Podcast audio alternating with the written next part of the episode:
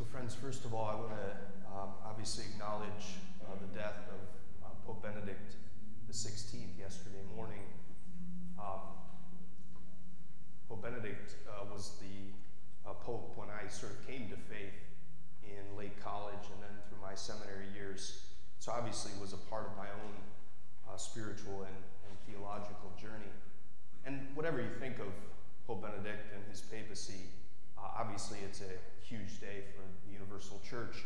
And what he uh, did in his resignation, which was somewhat unprecedented uh, a number of years ago, I think about 10 years ago. Uh, and so on, obviously we uh, remember him today in this Mass and pray for his uh, eternal rest. So when I was about 10 years old, I think it was like 1994, so that tells you how old I am. the there was a Disney movie that came out called Blank Check. Um, did any of you happen to see this horrible movie? Uh, probably not. It was, it was, a, yeah, it was, it was kind of a terrible movie. but I'll never forget it because the whole premise is this little, this boy comes across a, blank check that he ends up cashing for a million dollars and then starts to live uh, quite frivolously with this money. And, and then it's this drama of the guy trying to track him down. And, it's really a horrible movie.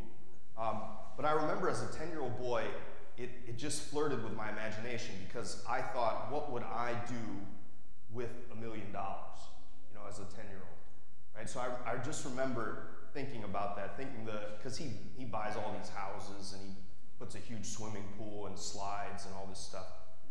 And I remember thinking, what would I do uh, with a million dollars? I thought of it, I thought about that movie this week because I want to I want to challenge us on this feast day with these readings the beginning of 2023 that we're invited this year to give God a blank check with our year and with our lives. To give God a blank check. To say, hey, cash this in however you see fit this year. Because God promises to bless us, but the exact, and, and that's what that beautiful prayer in the first reading from, from uh, Aaron over the Israelites. May the Lord bless you and keep you. May he smile upon you.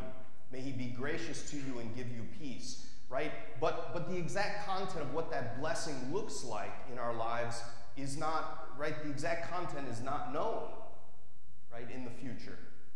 And so it's as if we have to give God a blank check we say, God, I trust you with this. Right? Write it out and cash it out however you see fit. In your timing and in accord with your providence and your purposes. Right? And I, I feel like if we did that, we would leave 2023 in a year in a much better spiritual place than we began. We insist on writing all the checks, metaphorically. But I think the invitation is to give God a blank check with our future and with our lives and with this uh, coming year. I want to hold up Mary as a model of how to dispose ourselves to receive the blessing God wants to give us in the way that He cashes the blank check. Right? And I want to propose from our gospel today three things, which is, I'll summarize it like this to stay, to pray, and to obey. Last night at 4:30, I added a fourth one that rhymed. It was Ryan Day to, to say, to pray, and to obey.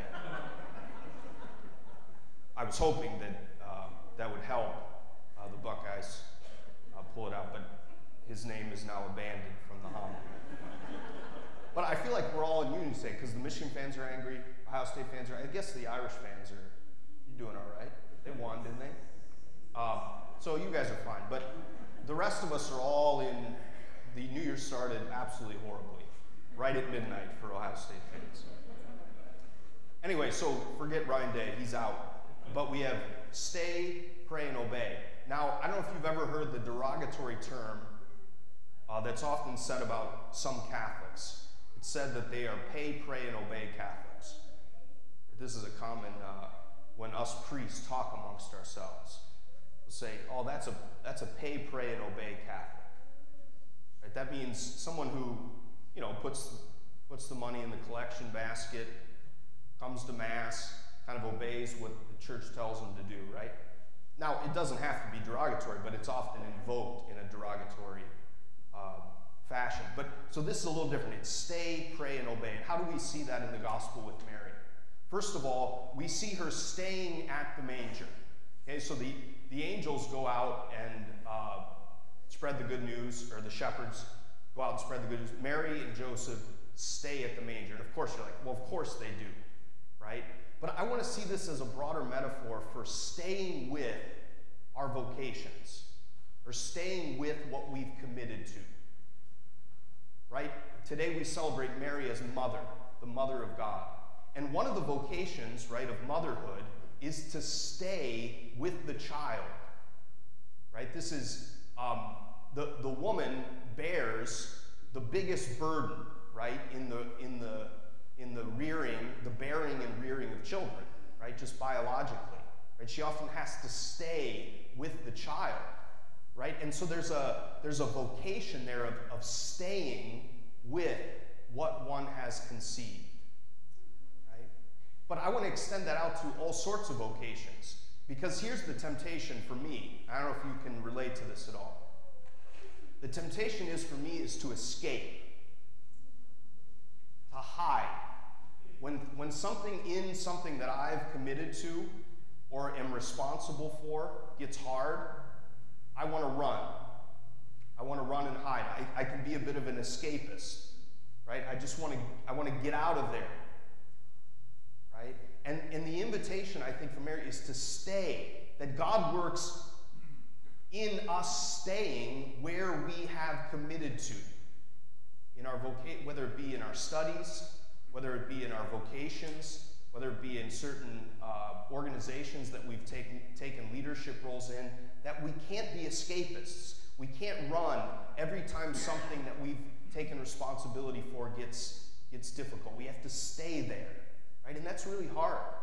The grass seems always greener outside of, of what, we've, what we've committed to.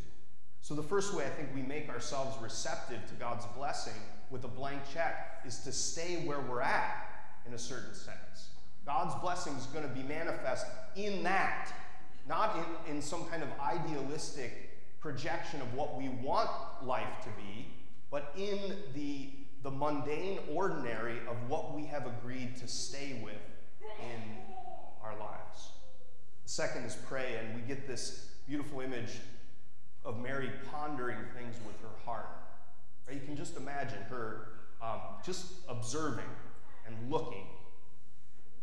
Right? Just imagine what she's looking at in that, in that manger, in that stable. Right? She's just taking it all in. She's reflecting. This is the contemplative, reflective, pondering spirit. I, have always um, enjoyed a distinction that the medievals made between two aspects of the mind. Right? They called one ratio and one intellectus. Ratio was the is the discursive, analytical, trying to figure things out part of the mind right? This is what engineers have a really high degree of, right? The, the ratio part of the mind, right? But then they said there's the intellectus. This is the intuitive, contemplative part of the mind, the reflective part of the mind. And I've often thought that in our society, we over exercise ratio and we under exercise, under exercise intellectus. Meaning we just aren't very good at sitting and watching observing, taking things in. Because we can be filled with all sorts of knowledge and information, but what pondering does, what reflection does, what contemplation does, is add depth to knowledge and information. It lets us see things from a broader perspective. It lets us take in a bunch of data points and learn to integrate them and interpret them from outside, from a transcendent perspective. And so Mary teaches us in prayer and in contemplation and reflection to just take them some things in, to slow down and to ponder things in our heart instead of figuring things out with our mind. And so that's the second way that we can spiritually uh, dispose ourselves to receive from God what He wants to give us with the blank check. And the third is obey. Uh, at the end of the gospel, Mary uh, does two things that are in obedience to either God's law or God's messengers. First, she follows uh, the Jewish custom on circumcision, right? Circumcision being the, the divinely ordained prefigurement of baptism, right? After eight days for the male. And so she follows that rule uh, that was built in uh, to Jewish custom. And the second thing she does is actually name him the name that the angel told her to name, which you might say is kind of easy, uh, except that there's no Jesus in like his family line. Right? There's no custom of right, naming him Jesus. This is sort of a, a weird name that wouldn't have been on the radar, right? And yet they fulfill, she fulfills that, that uh, divinely ordained message uh, uh, from Gabriel. And so the third thing I think is Mary teaching us um, to obey what God has given us as rules, right? Now, this doesn't mean a blind adherence to all rules, right? There are certain rules that we should wrestle with and possibly uh, not comply with and so on, right? This is a complicated thing in general. But the basic idea is that if we determine, right, that God has instituted something for us, right, there is a great uh, gift uh, in obeying that rule right? In, in understanding that maybe God sees something here that I don't see, right?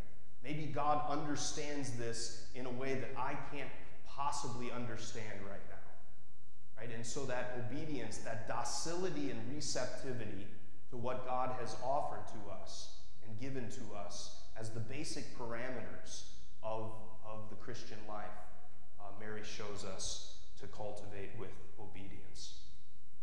So, friends, I just want to encourage us as we begin uh, 2023 uh, to give God a blank check. Uh, let Him cash it the way that He wants to in this coming year. We've got to give it to Him. And the way that we receive the blessing that He wants to give us, which has to come in His timing and with His purposes, is to follow the lead of Mary, who teaches us through staying with what we've committed to, through pondering things in our heart right? And by obeying those things which God has given us as the boundaries and parameters of our life, to cultivate being receptive to the way in which God wants to cash the blank check that we give Him with our hearts. And I think I can promise you, or at least God can promise you, that if we do that, that we will be in a better spiritual place at the end of 2023 than how we entered.